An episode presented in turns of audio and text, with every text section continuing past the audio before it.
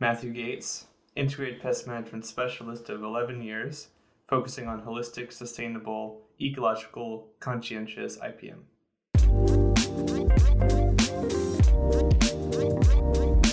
We must work untiringly so that our children are obliged, obliged to learn the truth. Because it is only through knowledge, knowledge that we can safely listening to the Curious About Cannabis podcast. Special thanks to our current annual educational event sponsors, including The Workshop, CBD National, and Green Earth Medicinals. If you want to learn more about our Curious About Cannabis events, go to cacpodcast.com slash events. And if your company would like to become an event sponsor, visit cacpodcast.com slash sponsors to learn more.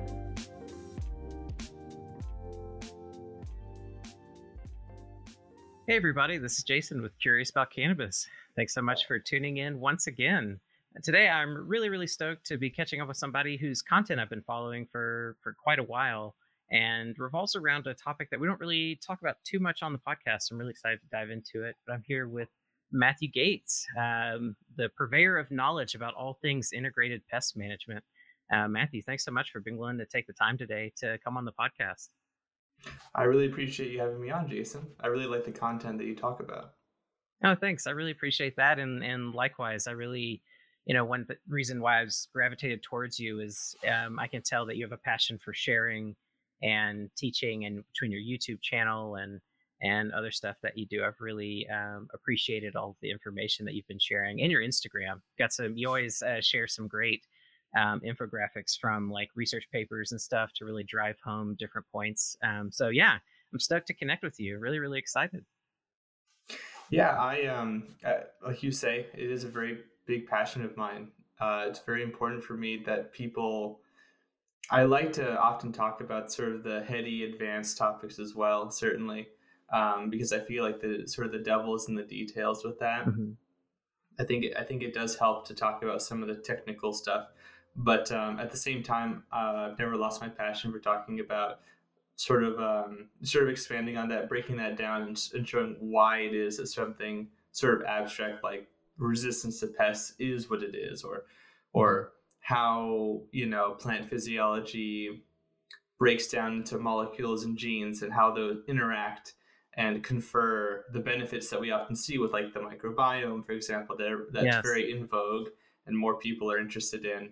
Um, kind of uh, kind of explain the magic behind it is uh, important to me. Exactly. Yeah. Yeah. Absolutely. Kind of peel back the curtain and and show you know how all of this stuff is is happening and and before we we get into all the details i wanted to hear just how did your how did you kind of fall into this kind of niche that you find yourself in today um, have you always been kind of um, you know interested in how um, kind of the ecology of of cultivation environments and that sort of thing work, and you know that kind of has led into this world of of looking at the interface between animals and microbiology and all these sort of things. But where's that passion come from, and how did you kind of get into what you're doing today? So I always like to tell the story of um, uh, Satoshi Tajiri, who is, for those who know, uh, the creator of Pokemon, or press one of them. When I was a very young child um, in preschool, I, I have a I have some some fond memories of playing the first generation Pokemon. Game oh yes, yes. And and um, I'm not saying I had that passion and interest way before that, uh, from what even from what I can remember. but uh, yeah. Uh, certainly, I feel like having that virtual space to kind of cement those ideas uh, you know, and especially some of the facts that like the, the creator of that series even uh, was was a bug catcher type person, just going around in caves. That's how we got the idea for this, you know, multi billion dollar uh, yeah. title. And I think it taps into something that a lot of people have, not just myself uh, uniquely, but many people, as a sort of interest in the natural scape in the world. And mm-hmm. um, I think that allowed me to kind of hone, in a way, some of my analytical like uh, desires at a young age. Uh, and I, have always had this sort of passion for nature. I was a, a Boy Scout. Uh, I am an Eagle Scout for those who um, care about such Nice. things. I I uh, so as a as a young boy, I would go up to mountaintops like Mount Whitney and uh, Half Dome in Yosemite. Um, you know, at 12, 13, you know, and uh, going on these other sorts of excursions. And in my teenage years, uh, for probably since I was about 14 or 15, I come from a military family. And so I thought that maybe taking some of this wilderness perspective or some of these things that I liked, I could maybe transfer that to something like the US Army or something like this. Mhm. Um, uh, but I did not actually end up going that route, and there's a, a couple of different reasons for that. But um, at the end of the day, I decided that I probably could do the most good elsewise, and so I ended up going with my first passion and perhaps not my second passion. Um, and so I think that that has been very uh, enriching for myself and other people as well. Um, so that kind of covers up you know very very very briefly kind of my interests my major interests uh, for a professional perspective up to my young adulthood and then um, you know since about uh, so it's 11 years now so 11 years ago Yeah. I started i started doing cultivation work not just in cannabis but in also other like vegetable crops and Mhm. ornamental crops um, uh, up until very recently i had a very long-standing relationship with a, a company that grew um, uh, they're responsible for putting poinsettias on the map and uh, ornamentals, uh, Dram and Wow. Ector, Ecke Farms. Mhm. Um, and so I worked with them for a very long time. And while I was doing that, I was also working uh, with other cultivators and, and cannabis as well. This is when I first started Mhm. working in cannabis as well. But I really started to pivot probably in the last five years or so.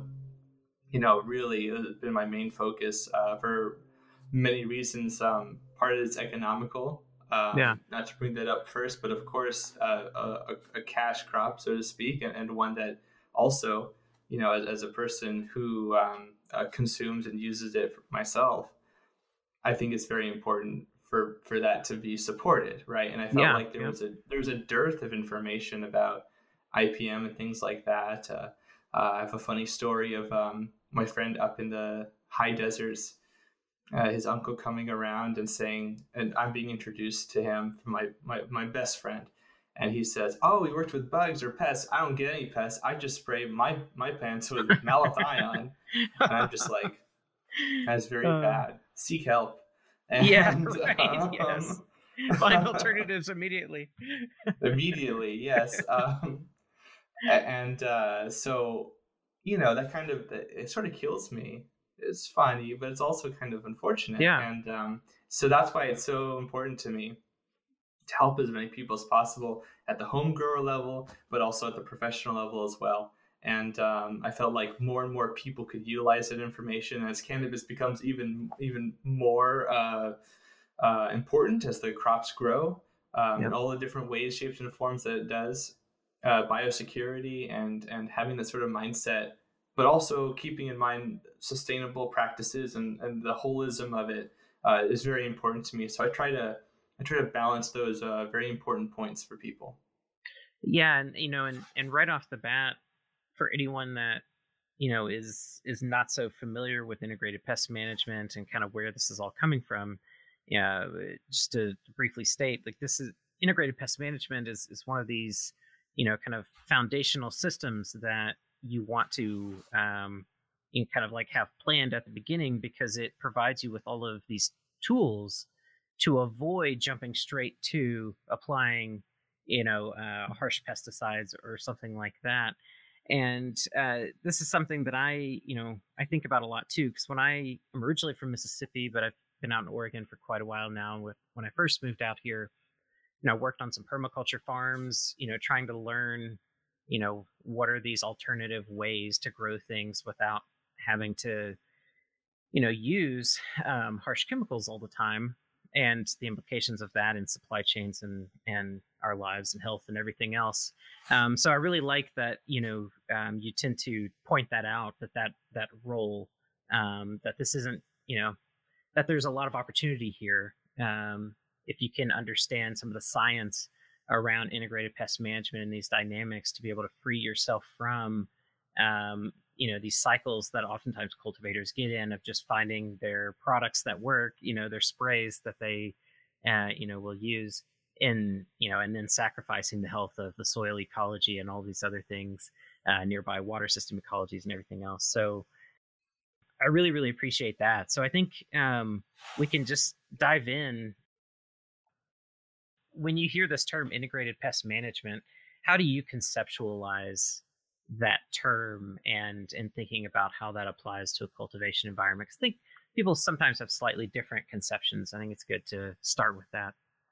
Absolutely, and um, you know, depending on who you talk to, some people would even make the argument, and I think it's not a not necessarily incorrect or inaccurate to say that a lot of aspects of IPM are still kind of new uh, yeah, to a lot yeah. of people, even though sort of some of the mm-hmm what you might call like modern or modern concepts of, uh, of integrated pest management even are like 30 years old or possibly even older than I am. And, and certainly right. people are quick to point out that like certainly the concept of controlling pests is older than that, right? But but yeah. um, uh, you know, kind of I think that like the basics is that that uh, people would have this sort of like these different techniques that would be kind of classified by what they do and how they accomplish the treatment. So like biocontrols or biological controls are obviously biotic agents.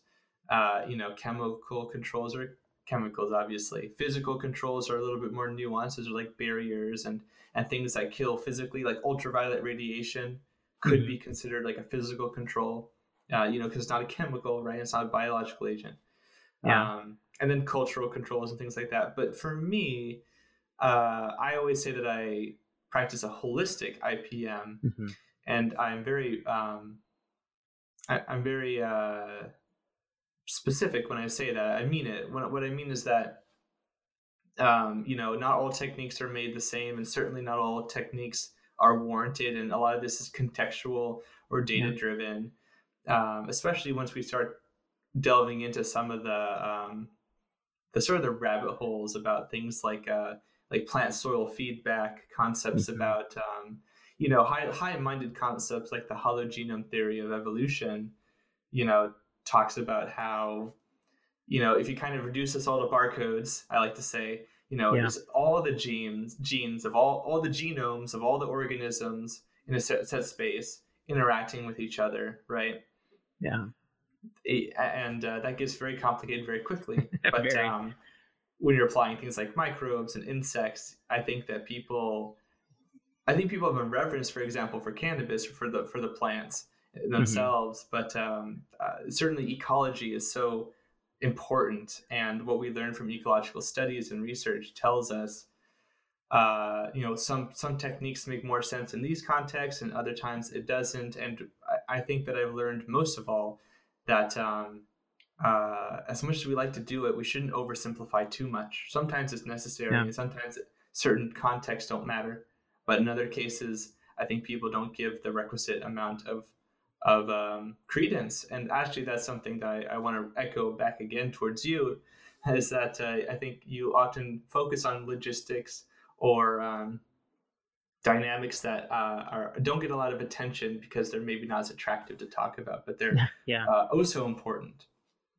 Yeah, and and actually, I think that's a really good segue into something that I had in mind when I was thinking about this. Uh, you know, the concept of integrated pest management. Like, what are some, you know, if someone came to you and said, "I'm trying to wrap my head around all of this stuff, and I'm just starting out," what are some of the core scientific concepts that you think right away people should be diving into and trying to get educated on, so that they aren't just regurgitating things that they read on forums and stuff, but they're actually thinking critically about what they're doing in their cultivation environment and how they're setting up these IPM strategies. I like how you phrase that question. I would say um, ecology is a big one, like I've just mentioned. It's kind of all encompassing because that will also encounter that will like ecological theory, um, even in sort of a basic sort of form like mm-hmm. people talk about succession theory or you know how how mm-hmm. certain types of plants will succeed in, in various environments that have been um, you know up uh, overturned or, or, or, disrupted right mm-hmm. um, evolutionary theory of course uh, sort of ideas about and even like deep evolutionary ideas about mm-hmm. how certain groups of organisms even got their start of course you don't know everything with regards to that but those contexts even something as simple as like um, uh, I was just posting recently on Instagram about uh, the last universal cellular ancestor, yeah. and uh, and also ideas that like, you know, it's crazy to think about it, but like the aerobic cellular uh, uh, processes of the body, you know, those evolved from anaerobic microbes. Yeah. Long, yes. Even, yes. even longer yeah. ago, yes. right? And and those systems we inherited those, and of course they've had a long time to adapt. Don't get me wrong, of course, but um, you know, just you keep these things in your head, and like viruses, for example, the virus, also the LUCA article I was talking about was like the virome of it. So I, I guess I'm getting a little bit in the weeds, but just having an appreciation for some of these biological yeah. uh, frameworks kind of allows you to understand how complex it really is. And I, I'm also very passionate about how you know when people are trying to assess like does this product make sense to apply do these microbes make sense to utilize um, you know show me the data show me the research yeah, yep. that shows that that actually is the case and that the claims that people are making about products and services are um, copacetic yep. you know i don't want to tell say that people are all out, out here lying um, i can misspeak mm-hmm. and, yeah. and, still be wrong for example just always check you know because maybe somebody said something or maybe you misinterpreted or you know just always trust sure. but verify exactly exactly yeah. and um, I, that's made me kind of a, a, bit of a skeptic when it comes to you know just various processes but it's just because i've been i've been not scammed but i've, I've mm-hmm. misinterpreted mm-hmm. things and have made costly mistakes and anyone who has for a certain amount of time it becomes statistically likely that this will happen i mean that's how you learn right 100% make mistakes and and figure out why the mistakes happened the way they did. Exactly. And so, do you mind so, diving into some of the? Uh, it, not to cut you off, I'm sorry. There's a little no, no. bit of a delay, but we'll come back around to it. But I want to hear some of your stories on uh, some of these things that that kind of led you astray. So, I think a lot of people know that I have a bit of a discrepancy with regards to some claims that people have made about um, uh, like resistance or some people like for example some people don't aren't even aware of like the like the pathology of certain pathogens for example mm-hmm. like a big one in cannabis is uh, you know is powdery mildew systemic is a question yeah. asked oftentimes right mm-hmm. and um, you know I'm, I'm quick to point out that uh, although maybe i think i've even read in one or two papers that there's like one example of an organism of a powdery mildew species that is not not even like systemic in the way that they mean it, but maybe yeah. goes a little bit deeper. But in all cases, it's a it's a um, it's a uh, uh, epiphyte. You know, yeah. it grows on yeah. the surface and that sort of thing. The reason why it's infecting so dang much is that it's just very good at doing reinfecting of the host and other host. Yeah, that's all it is. Things like that. Another one uh, is that um, the idea that like uh, insects don't have the enzymes to break down like sugars and plant mm. defenses. I've always, I've always found it a little bit contentious and definitely at odds with the ecological literature that I'm aware of. Uh, mm-hmm. Uh, that's very recent. Um, that like this sort of dynamic can be very, very complicated. Um, you know, you can get like strains of pathogens that are more virulent than others. Um, you can likewise get individual plants that are also more or less susceptible. But when people say resistant or susceptible, that's actually that's predicated on so much. And if you don't yeah. actually know what's causing it, then like environmentally and also genetically, then what are you really saying that you're actually aware of? Is kind of my question. Yeah, I think that's a really good point. I mean, something I wondered about and still wonder about today um, because of some of my old research when I was in grad school is around the um, different like soil inoculant uh, recipes that that float around. Uh, just because I, I, didn't do a ton of work on it, but some of my work was around mycorrhizal fungi, and particularly looking in, uh, uh, you know, we were looking in native plant ecosystems and seeing how some of the interactions that happen, you know, and so I, I, had a lot of skepticism when I would hear people make all of these claims about what they were doing with mycorrhizal fungi. And I'm like, there's just so much that's going on in the root zone that, you know, it, and it, and it's hard to measure too. Like doing these research studies, it takes a lot of controls and things. And so it's easy to deceive yourself, you know, to grow some yes. plots and, you know you apply things you're like look these plants look better and it's like well wait a minute did you even like did you have you measured the ph across that whole field have you done you know there's very basic things that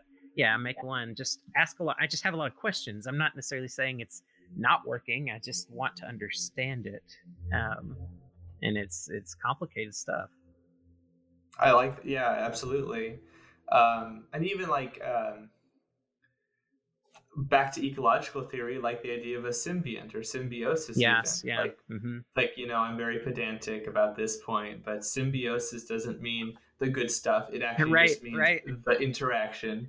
So there are good symbioses and bad symbioses. We call those parasitic interactions and mutualistic interactions, right? And and um, you know, uh, not respectively. And um, uh, you know, like those are also those are mediated by things that happen. so like you, you run into situations where like like you're saying, I'm curious about your. Tell me if you've actually interacted with this. I'm curious. Um, but like the idea that like some mycorrhizae, like when they they'll colonize. 1st of mm-hmm. all, a plant can be colonized by multiple endophytes and and, mutualists right. in the root zone, right? And sometimes sometimes that's beneficial for the plant and other times it actually taxes the plant because yep, yep. all none of these relationships are like I say free lunches, right? Uh, yep. I think it was a Barry Common, Barry Commoner. I'm forgetting his name at the moment, but a very uh, important ecolo- ecologist kind of talked about the like the eco yeah. and ecology and the eco and economics are the same oikos or akos yes. or whatever from Greece, right? Uh, Greek, and you know it's it's it's uh, those interactions cost resources. Something, and, yeah, yeah. And they can even negatively affect the plant because maybe it maybe it requires the plant to have a certain kind of immune response to to, to yep. mediate this, or or maybe it doesn't even have the genes that allow it to receive a host right, that maybe right. a wild ancestor was able to a long time ago. And we're learning about that too, domestication and what that's done uh, to those factors. So, like when people say to me, "Oh, well, my domesticated crop that I got from wherever of course it's going to have this interaction with all this native microbiota. I have to ask, how do you know that? And like you say, how did you confirm that? Yeah. You know? Yep. And it's it's something that absolutely I've seen in in some of the work that I did that um you know there's there's plenty of evidence in uh, scientific literature that show that mycorrhizal fungi you know they sometimes can help uh, increase biomass you know production and stuff in plants but other other times kind of like you're saying it's it's more of like a fitness thing you know that mycorrhizal mm-hmm. fungi can help plants be more fit in their environment but that does not necessarily you know correlate to production of things that humans are going to care about to harvest to use. And so you know that plant may survive very very well but yeah that doesn't mean it's going to increase resin production or you know other things that you might be interested in. I think that's the distinction i don't really hear many people making. I think i i most like to point out the idea that um uh like you just said very eloquently like sometimes you you see the fact that even symbionts you can escape like when we grow plants like when, when humans took cannabis and other plants from where they were to other places mm-hmm. right? And they separated them from this microbiome that they were used to over thousands of years, right? Yep. You know, those like you get situations even in that in nature where escaping from an environment where you had all these defenses that are costly you know yep. over time you don't have to maybe they get exaptated to other to do other things sure those right. traits like, like a horn on a head can be used to plow the ground as much as stab an opponent right that being that being said, though, a lot of times if, if it's if you don't need it and it's costly and it mutates and then you lose it, but you gain all these other metabolic resources or or or however that works is very complicated right. how that can happen. Then you lose it, and it's actually a net benefit for the plant. So just that kind of blows people's mind. The idea that like, well, what do you mean they wouldn't have the microbiome? Well, yeah, they might not have the they might not rely on that anymore. They might not need yep. it, or at least in the same way. Right. And it relates to so many things like, you know, how readily available this is the big one for mycorrhizal fungi, but how avail- bioavailable is phosphorus in the soil? Um, and and that's just like the easiest example to point to. But you know, you go out into all sorts of of elements and things um, that that drive the likelihood that some association may be formed or not. And like you said, once the association is made, there's no guarantee that it's always going to be beneficial for the plant. And the phosphorus example is an easy one that that anyone listening to this, if you want to dive into research, I mean, you can go on Google Scholar and look up um, mycorrhizal fungal research that's been done with phosphorus. You know, there's plenty of papers out there that have looked at this, um, where you can see that when things get to a certain point, um, if the phosphorus and carbon levels and things get to a certain ratio, a certain degree, you know, that fungus will start pulling more from the plant than the plant's getting from it. And you'll start to see the plant start to, you know, it, it becomes a pathogen. It's the, the plant starts to look like it's stressed. Um, and so, yeah, it's it's such an important nuance that these things aren't static. You know, we're dealing with living systems. This is literally some of the most complex stuff uh, that we know of. I mean, because yeah. we're still learning every day about all of these little interactions. Um, so yeah, no, I'm really glad you pointed that out. This this whole idea of, of symbiosis is um, it's it's not just necessarily a, a net positive for the plant and um, and it's not a static thing either and it's this is another thing i wanted to talk to you about i'm so glad that we've connected because i've been wanting to have these conversations with you how do you feel about the the concept of a beneficial organism in IPM strategies. You know, people talk about beneficial insects and stuff. Um, because we're, you know, we're switching gears now. We were just talking about like fungus and, and microbiology and how talking about beneficials is sort of a tricky thing. But do you see that also extend upwards into uh, into animals, into um, insects and things as well, where that kind of level of, of beneficialness uh, can vary? Absolutely. And if people want a really cool thing to to look up, if they're thinking like, nah, mycorrhizae, they're usually good, or all these other microbes, look up a, a, a an interesting observation called mycorrhiza-induced susceptibility. In this yes. case, to viruses. So, like, you know, having this interaction, you know, you're, and you're and you're you're right. This mutualism under certain maybe under certain taxing circumstances, like if it's water stressed, or if mm-hmm. it's uh, heat stressed, or if it's arid whatever. Uh, those very or or herbivore damage or pathogen ingress, yes, yeah, like all yep. these things that can cause. So the plant has to, of course, defend itself and maintain all these relationships, and all of that costs energy and resources. And what you can, what, what ends up happening is you do move from mutualism to parasitism contextually, like you're saying. And so far as your point about beneficials, it's necessary sometimes to simplify it this way, and mm-hmm. sometimes mm-hmm. interactions from a cultivator perspective are really at the end of the day mainly good yeah. or bad but so like for certain insects but um, you know don't think that the microbiome only works for you and your plants. It definitely doesn't. Um, one of the reasons why insects and uh, mites and things are so successful is because they um, they do themselves have a pretty nice microbiome. Aphids for example. Yeah yeah. Um, you know, uh, they rely Buchnera, Serratia, um, and there are a few other, you know, symbionts and other Hemiptera and other insects that allow them to break down or make or even generate amino acids that they normally wouldn't be able to because their diet is so specialized, perhaps. Like for aphids wow, on man. phloem sap. Phloem sap is actually a and blood for that matter for insects and other organisms that feed on blood. It's a very um, kind of a unique food source and it requires a highly specialized body that can like make up for what you don't get typically in like other diets um, and uh, yeah i think that it's a it's a major mistake to not consider things like you know the bacteriophages in your gut for example for gut mm-hmm. health the bacteriophages mm-hmm. and other viruses in the soil in your plants in the insects that might not even necessarily be pathogenic to yeah. the plant itself but are in this sort of um, the symphony, this orchestra yes, of, yes. of interactions.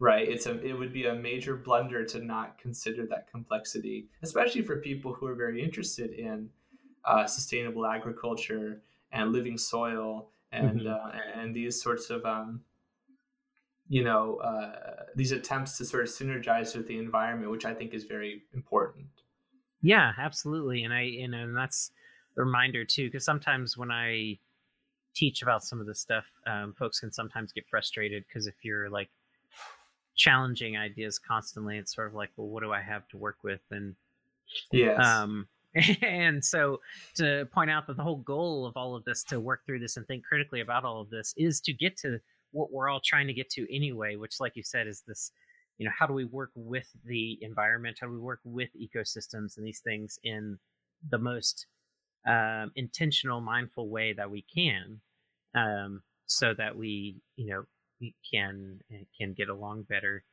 And as you know in your you know consulting and working with people what are some of the primary mistakes that even maybe you yourself have made and that you see other people's making people making uh, when they're kind of diving into this world of beneficial insects and everything and trying to um, you know get these these what at the time will be very new processes to them uh, getting them integrated and coming out of kind of the old way of thinking of just focusing on pesticides I think that uh, I'm I'm uh, I want to bemoan things like the fact that a lot of people don't take the time to just prepare themselves or be aware of. Mm-hmm. But in a way, it's kind of hard to complain because that's asking somebody to be aware of something they might not even be aware of. Right. You don't know what you don't know. Yeah. You don't know what you don't know. Right. But um, I think it's very valuable for people to take that time to actually learn what are the potential pitfalls? What are these pests that I might be able to deal with? I, I, it's amazing to me, but I'm biased that like people are out there saying like, oh well, I just won't get pests. Not a problem. it just won't happen. I'll just do Yeah. really good. And I think that's a little bit a little humorous because, uh, but some places you can actually, and I've definitely been to places where that has happened because they just live in an environment Mhm. where Yeah. it's usually an arid environment, a little scraggly.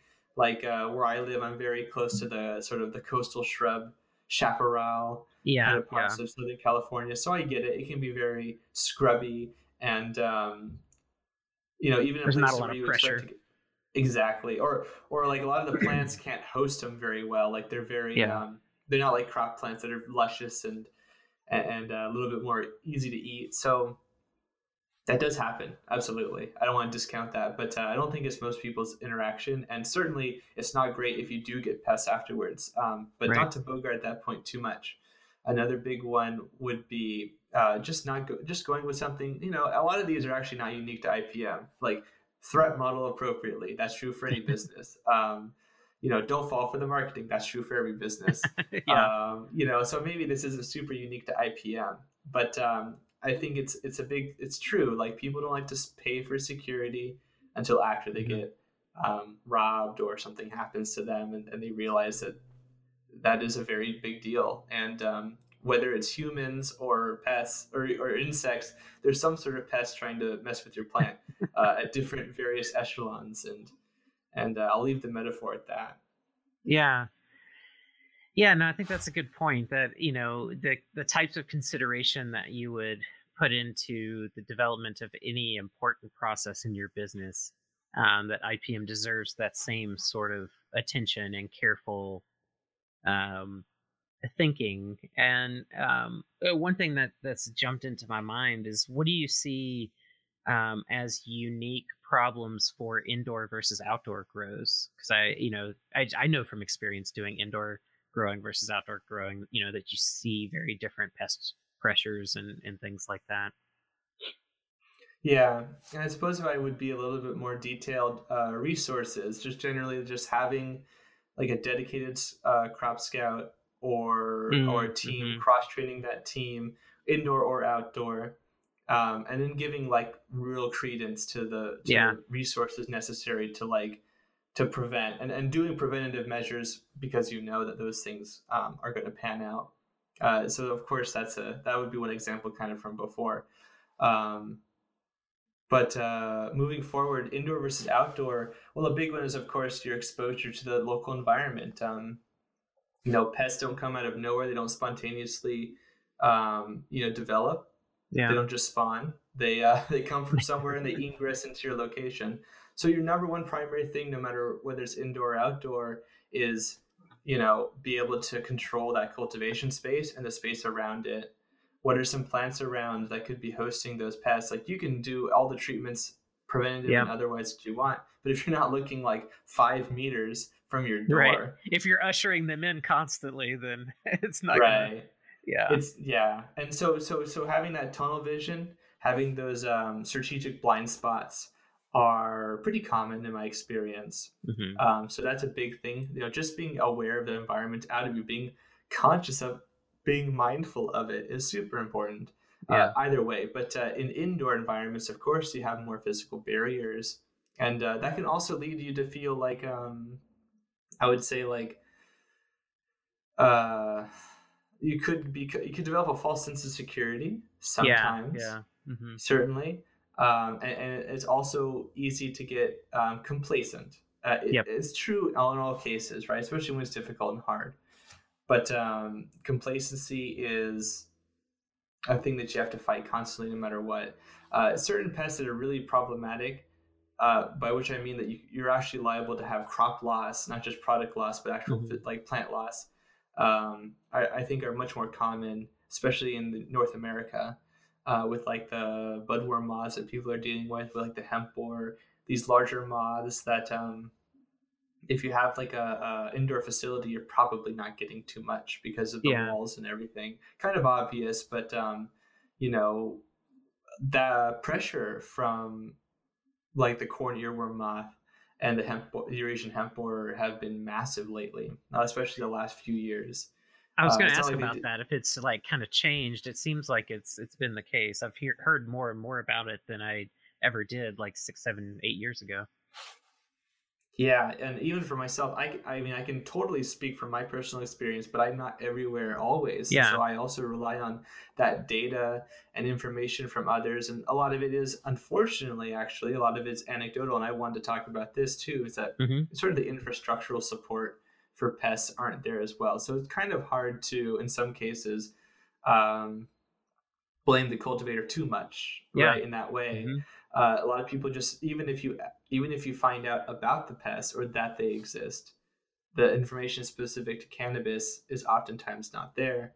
Yeah. and so and that's changing right now. But yeah pest pressure for the budworm moths is increasing. Cannabis aphid is increasing. Of course everyone talks about the hop latent viroid which is Yeah. a, a major catastrophe in my opinion and is probably going to get worse before it gets better uh, because of that lack of infrastructural support, which I wrote about recently in a in- not a book that I wrote entirely, but a chapter Mhm. about um, organic farming and uh, for cannabis, and also about the viruses in cannabis. We're learning more about those. Can you speak a little bit more about that? Because I know just with hop latent viroid being such a um, a really big issue right now, some folks listening may not be familiar with what's going on with that. Um, do you mind just very briefly kind of summarizing, um, you know, what it is and what we've been seeing, especially in uh, across Northern California? Um, uh, and in my world, in the testing side of things, you know, it's been a there's been a huge push towards developing better, uh, more reliable methods for identification and that sort of thing. Um, so yeah, let's let's unpack that just a little bit in case anyone's unfamiliar, because it's a big, big topic. Absolutely. So, a long time ago, cannabis and hops used to develop from or evolved from a, the same ancestor about 30 million years ago. Uh, fast forward to now, uh, humans have been cultivating both for quite a long time, and perhaps we even observed this before, but we never really knew. Yeah. But but essentially, hop latent viroid is a sort of a circular strand of RNA uh, that uh, can infect. Now, viroids are like this they're like viral agents and and the, Mhm. it's a little bit murky to describe but essentially this pathogen get moved from hops to cannabis or was already nascent in the population we're not Mhm. sure but because these plants are so well related it's kind of makes sense that the hop latent viroid that affected hops and and um, and uh, humiculture or humiculture uh, to, um, to to cannabis would would happen. And the way that the hops uh, growers dealt with it is that they didn't. Sort of, Hmm. they decided to go with uh, resistant cultivars, and that and that really I see. um, that is how this is how they mitigate that that that threat. Whereas in cannabis, um, there's a lot of reasons why you wouldn't want to do this uh, potentially, And also, even if you wanted to do it, again, like hops had massive amounts of agricultural infrastructure to Yeah. create breeding projects um, that were no joke serious about this, that spent dozens of millions of dollars into it. Yeah. And um, and even then, you still have to maintain it because resistances can wane, Yeah. uh, virulence can increase in the pathogen. Uh, you know, it's not one and done. right. You have to do long term monitoring. Yeah. hundred percent, and that's another thing people fail to um, account for, recognize. Uh, again, when we talk about resistance and immunity and tolerance, and that those mean different things. So, hop latent viroid has now become, um, seemingly, according to certain reports, um, very, very, very widespread. And the problem is that it is it has what's called viral latency, which means that you don't always see the symptoms after you get the infection. Yeah. And even then, the way that we test for hop latent viroid, uh, you know, I think that um, certain sort of thought leaders in the industry are, you know, questioning that certain methodologies don't make sense over Yeah. others. And I think qPCR is um, one that's uh, maybe more appropriate because viral load is a little bit complex and I'm not a virologist or a molecular biologist for that matter. So I, I don't know if I can speak with perfect authority about this. But Sure, from what I understand, sometimes you can get false positives and false negatives. And Mm-hmm. so qu- having a quantifiable PCR is a lot better or quantitative. Yeah. Yeah, yeah, absolutely. And it's I know it's been freaking a lot of people out because, like you said, it seems to be very um, widespread, and it's it's one of those things of you know this type of infra- infrastructure that you you keep talking about is excuse me. One of the things I keep thinking about is like, gosh, you know, it'd be nice if we had a big validated data set to make decisions from and assess you know the extent of these problems. And we don't have the luxury of that. Unfortunately we're collecting information from you know what's made available from people getting tests with third party labs or you know whatever and sharing the results or identifying it just by um you know uh, trying to treat it all sorts of other ways and not finding a solution and sort of just saying it's hop latent viroid and, and, and then it's like well is it is it not um Mhm. and so uh it's it is cannabis cultivation in general does face this huge deficit of just validated data sets and uh, and like you said infrastructure that allows for widespread mobilization efforts to try to deal with potential um, potential threats or you know issues that come up that maybe require intensive breeding to try to find solutions for or you know require um, intensive uh, trials you know that we need multiple people across different areas of the country to be working on so we understand the role environment and all these other things play into it. Um, so it is it's it's a fascinating state that the cannabis industry is in you know that uh, it's like the industry is at this level of maturity where it's kind of gaining widespread acceptance but it still doesn't have those really basic tools available um, to navigate really big problems which is just a weird time it's just a weird thing to kind of be a part of and to see Yeah, I have to agree. Um, it might be our like phylloxera, yeah you know, situation like with the grapes. Yeah. And uh, you know it'll come to a head. And i think and like and you brought up a really massively important point which is that the symptomology of hop latent viroid is super um uh, not innocuous but uh, well can be kind of innocuous. Yeah. but the word i'm trying to look for is um uh ambiguous. Yes. Yeah. So you don't know even so not only do the symptoms happen late but they also don't even happen in a way that's very uh descript you know you're not totally sure like it's not definitive Mhm. uh whereas Yeah. certain other kinds of like even like other viruses like lettuce chlorosis virus Mhm. or um uh, uh b curly top virus which are also found and incredibly damaging in many other crop plants right so those plants also have those symptoms are very uh, overt and you can tell kind of what you're getting um, still also very lethal to the plant uh, but Yep. people have been blaming all kinds of things that we might not have names for yet hemp phytoplasmas are another one which Mhm. is Yeah, brooming, yeah, the curling of the leaves, the dudding that people are talking about. You know, the fact that people are defining things on ambiguous terminologies and not, um, you know, more rigorous or sort of specific things is kind of frightening because Yeah. it means that, you know, people can make mistakes that will be costly for them and other people. yeah, exactly. And it makes you wonder about you know, especially when we talk about viruses and plants, how they're getting spread and sort of possible unintentional spread and things that come from just not being aware of um you know what you're handling and and what's at stake you know i think back to um when i was first um helping build the first lab that i worked in that that focused on cannabis. I remember we were getting a lot of people coming to us asking about uh, tobacco mosaic virus and wanting testing on that you know and that was a big controversial thing. And uh, back then there was this whole thing about how do you differentiate uh, viral infections from nutrient deficiencies and you know it was a big thing you know i'm thinking about that that was like 2013 2014 or so um, there were big arguments going around that.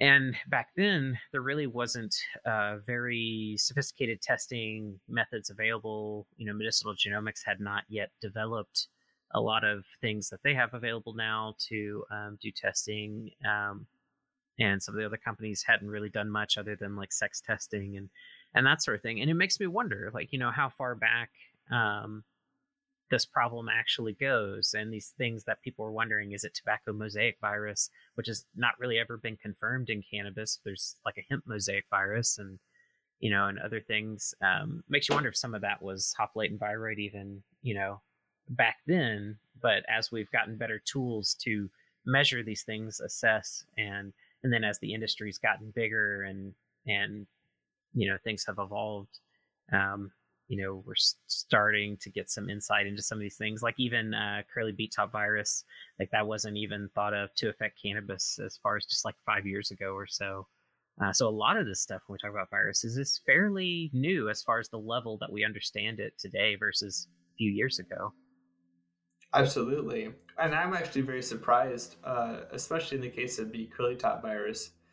Uh, perhaps people have observed it, but just didn't know what it was. Um, Right, I have I have to believe that that must have happened at some point because BCTV is uh, globally super present, and it would not be surprising to me. And actually, uh, you know, you had asked earlier about like even mistakes that I had made. I'll actually share with you one myself, um, which is related to the tobacco mosaic virus sort of debate Mhm. um, uh, people would often tell me, you know, uh, you know, Matt, there's this, there's like studies and like uh, McPartland books and, and such things like that, and Clarke and all these other folks.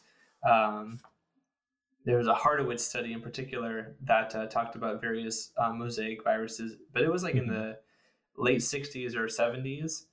And the way that we characterize viruses are very different than the way that you do Yeah. them now.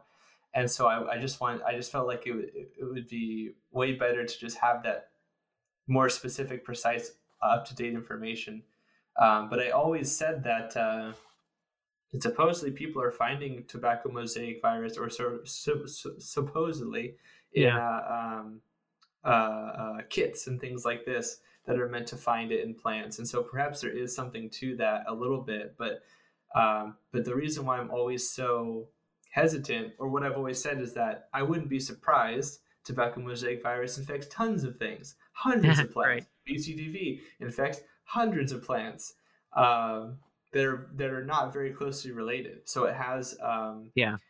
it's very good at this. So I wouldn't. So like I always said, I wouldn't be surprised. I just didn't see the evidence necessarily, and also with viruses, you know. Um, the strains can be different, and that can Yes, cause a, yeah. a big change in how you even detect them. Yep. Um, and uh, again, this is also not totally my wheelhouse, but uh, it is something to consider. The Crinivirus sclerosis virus is known because it has, um, I think, if I remember correctly, there's a bitar- bipartite, uh, I believe it's genome, right? So it's like there's there's two like, I don't know the correct shape and off the top of my head, but basically there are Mhm. parts that can like split and recombine or Gotcha, pseudo okay. recombine, and and um, that can cause even apparently other criniviruses to like uh, what's the word I'm looking for? Well, you can transfer a lot of genes horizontally this way. Certain resistances, certain virulence traits can be passed on, especially if they get to be infecting the same plant and you have some of this combination yeah. happening. So that kind of stuff, like if you don't acknowledge that it's a thing, like can you assess it in the field? Probably not. But Yeah. if you know that, doesn't that change fundamentally how you're going to attack that objective? Like if you if Right, you know right, if you know that that virus can become much more virulent, you know, maybe it's still like okay, well, it's still a threat. All right, well, it didn't really change that much. I guess so, but like.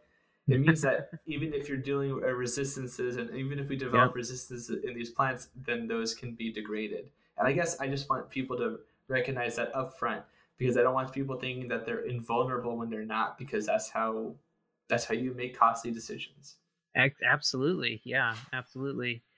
And you know, spinning all of this into, you know, we're we're really getting into like more kind of like modern stuff. One thing I wanted to pick your brain about before we have to wrap up in a few minutes is what are some concepts that are kind of uh that you're finding most exciting these days that you've been diving into um you know because we've covered a lot of basic stuff but i did want to make sure to carve out time to find out um, kind of more on the cutting edge of things. What's got you excited these days? What are you reading a lot about and and really diving into? Oh, I love that you asked the question. Um, because I don't, I, honestly, it's a, it's high, it's sort of high concept stuff, and um, I don't want to toot my own horn or anything like this, but uh, a lot of people find it kind of dry, and I get that. Um, sure, so I, I, not- I, try get the to- same thing from people. Don't worry. I try not to inflict it on people, is what I'm trying to say. Yeah. It's actually dig it myself, not anyone else. but um, uh, I've been very fascinated. Uh, I posted a lot, even on Instagram recently, about, and also with my YouTube channel about, like, like I was saying earlier, sort of the gene genetic resistance traits. What is genetic resistance? What is plant health? hmm Yes. Uh, I think uh, um, uh, you know somebody had said it recently. I really I really resonated with the description of it as like an emergent property.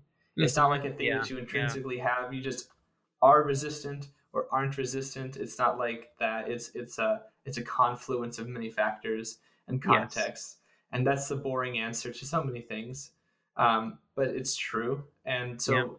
I've been very fascinated with the research of like the deep ecology of like the glomeromycota and the plants Ah, and like the yeah, glomalin. you know yeah and like endosymbiosis and how you know microbes i like to call them they're like the mercenary they're like the mercenary immune system strategy instead of having yeah, like yeah. white blood cells and things that like we have they just outsource Yes. Yeah. Right. in Yeah. a way you know Yeah. I like that. and um and also the like i, I really like the ecological uh research that goes over like i was saying earlier the microbes and insects that can even be transferred to plants sometimes beneficial Mhm. sometimes detrimental um the fact that like herbivory and even like the timing of herbivory can have can modulate the uh, microbiome in the soil plant, Yes. the, wow. like I said, the, the plant soil feedback is really s- striking to me. Um, it it uh, you know so so the idea that like the plant the next generation of plants in that area, at least in these experiments, right, Mm-hmm. are showing that, that they're actually affected. Kind of kind of similar to like how um, you know epigenetically and sometimes even through the germline i think like like stressors like like people have taken research of folks who have been through very stressful Mhm. uh, environments like humans grandparents to parents to progeny and we've seen those stress levels and the genes that relate to those stress uh, responses uh, be at increased levels right? And the same thing happens in plants the same thing happens in insects the same thing happens in fungi and all these other organisms down to the virus.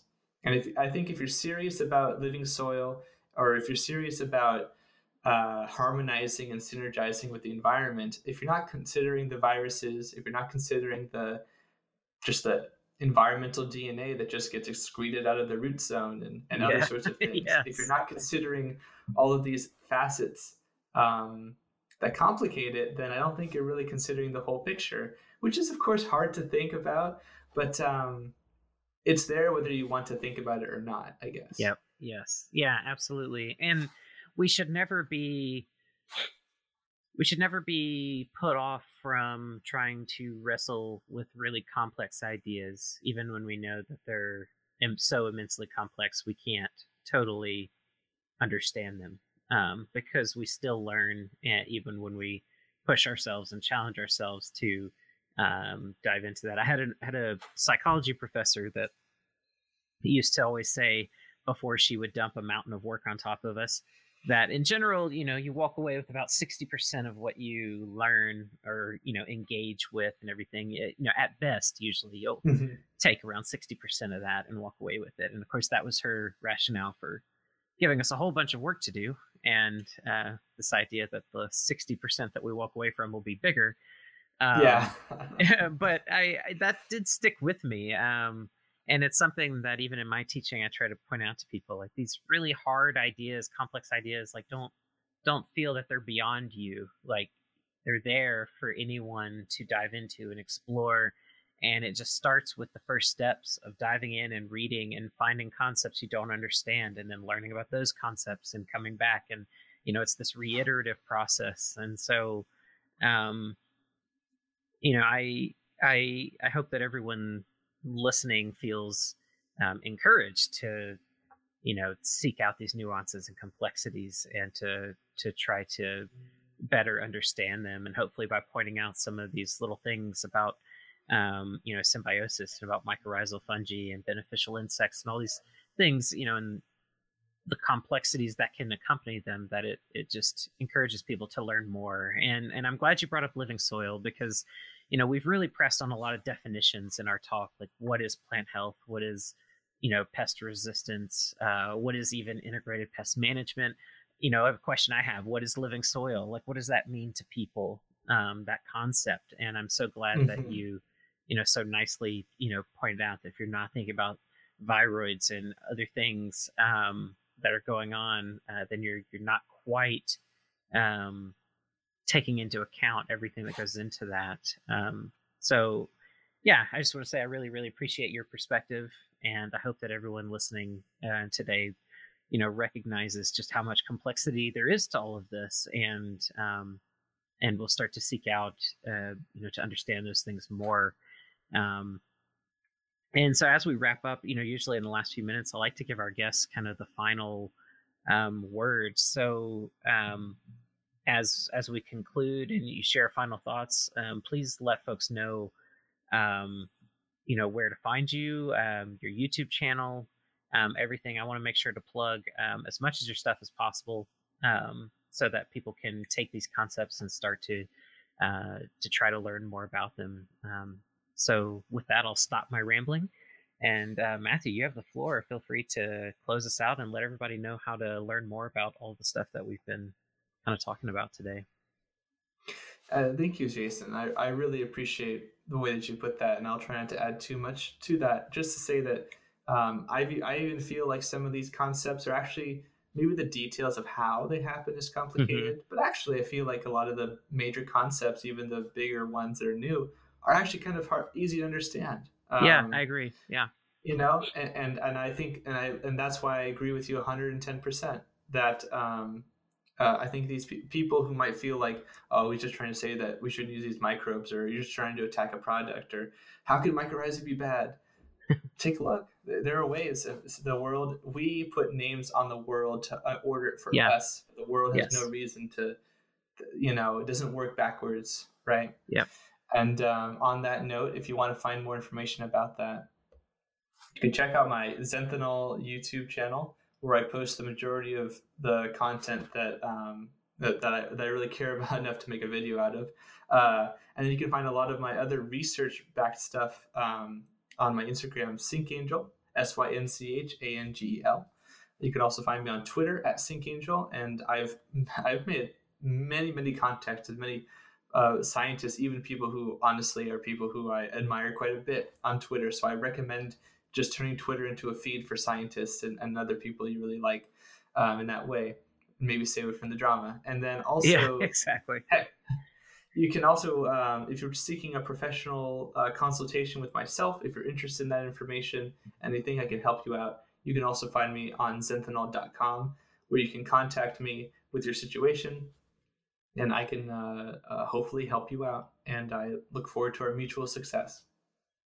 Perfect. Well, Matthew, thanks so much. And, you know, honestly, we just scraped the surface here. So um, I hope that in the future we have more conversations. There's so much more to go into and, and unpack and explore. Um, but it's been great finally connecting with you. I'm, I'm really stoked that our paths have crossed and uh, and that now we we have that connection established. And yeah, I look forward to following your stuff and and learning along with you. I saw you're you're in our Discord as well. Um, so um, yeah, just look forward to funneling more people your way, and uh, look forward to seeing how things evolve with you. So thanks so much for taking the time today.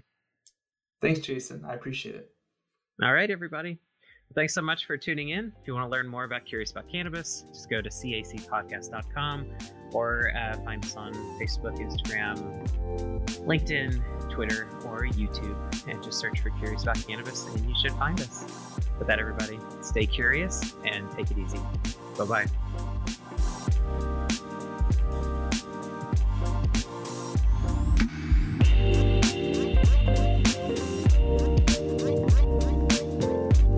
If you're curious about cannabis like me, then get connected to the Curious About Cannabis ecosystem and let's learn together. Visit cacpodcast.com slash connect to join our learning community on our Discord server, and you can participate in regular giveaways, dive into the latest cannabis research, connect with certified Curious About Cannabis educators, hang out in our break room with other curious minds, and more. Best of all, it's totally free. Just visit cacpodcast.com slash connect to learn more. Or click connect on the Curious About Cannabis app, which is available on Android and coming soon to iOS.